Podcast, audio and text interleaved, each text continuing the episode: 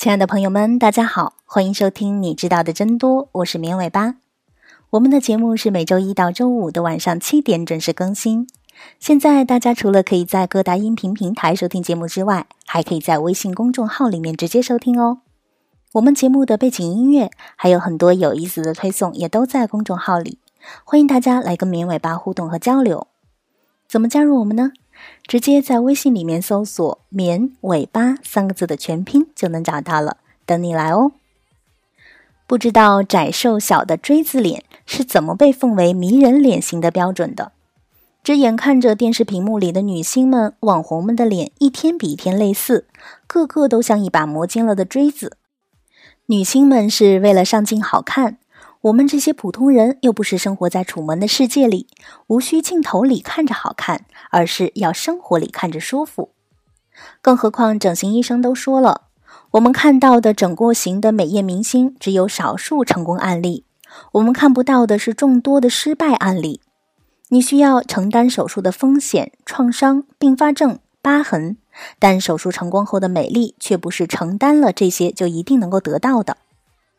整形外科医生把被某些女星痛恨的颧骨称作我们脸部的承重墙，可这堵承重墙一点儿也不厚实，一共才两到三毫米厚，所以想靠磨掉一层颧骨让脸变窄是不可能的，还要同时进行其他的手术才能把宽脸变成窄脸。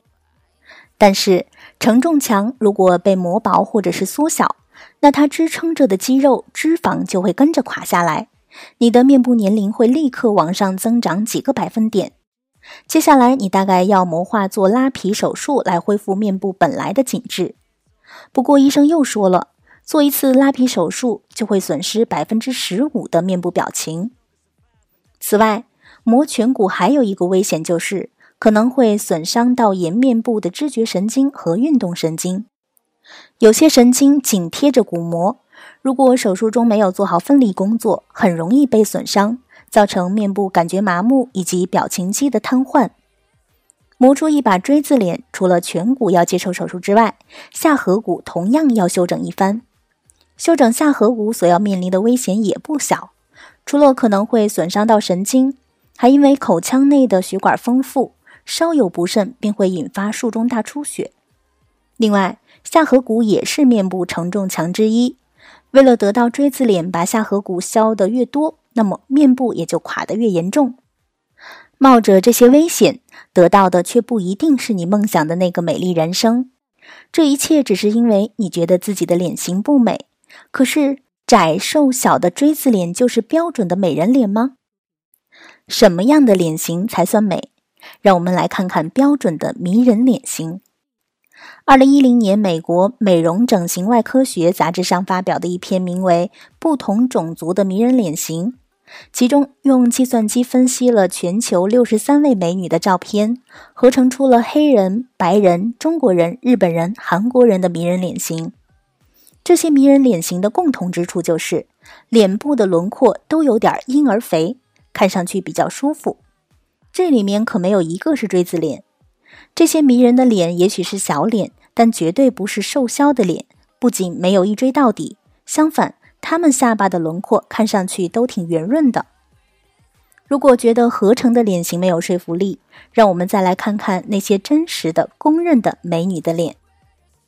一位英国记者曾赞叹葛丽泰·嘉宝的脸是人类可以演进的终极。话虽然有些夸张，但是嘉宝的美绝对是不容置疑的。可是仔细看哦，家宝的脸也是有棱有角的，颧骨、下颌骨都自然的昭示着天然美，没有被磨掉。人间的天使，永远的公主奥黛丽·赫本，她的脸不只是跟锥子无缘，以瘦窄小的标准来说，赫本的脸甚至有些宽。同样的，赫本也很爱惜自己的下颌骨，没有把她的棱角磨掉。不要说家宝与赫本成名的时代离现代太久远。二零一一年，国际上流行的正是这种钻石脸。所谓钻石脸，也就是说，这脸美得很立体，是由很多不同的剖面组成的，而不是一锥到底，更不是两颊深凹式的立体。超模莉莉·唐纳森的脸跟赫本有异曲同工之妙，她的脸也算不上窄，下巴也挺宽，但胜在够钻石。脸部的众多切面让这张脸美得摇曳生姿。而我们之前的节目中也有提到过，平均脸是美丽的，但最美丽的脸往往不太平均。何况锥子脸也不是平均脸啊。如果你觉得只有锥子脸或者是窄瘦小的脸才算是美，先好好看看那些真正的大美女的照片吧。削下去容易，补上去难。失去了承重墙，还有什么能为你撑出有切面的钻石脸呢？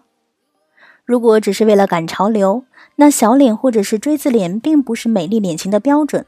你根本没有必要冒着手术失败、各种并发症的危险，把自己的脸磨成一把锥子。面若银盆的宝钗姑娘，不论是生在古代还是现代，也都是美女一枚呢。好的，以上就是本期节目的所有内容了，感谢大家的收听，也欢迎大家关注“棉尾巴”的微信公众号。我们节目的背景音乐还有很多有意思的推送，也都在公众号里，大家直接在微信里面搜索“棉尾巴”三个字的全拼就能找到了，等你来哦。我们下期节目再见吧，拜拜。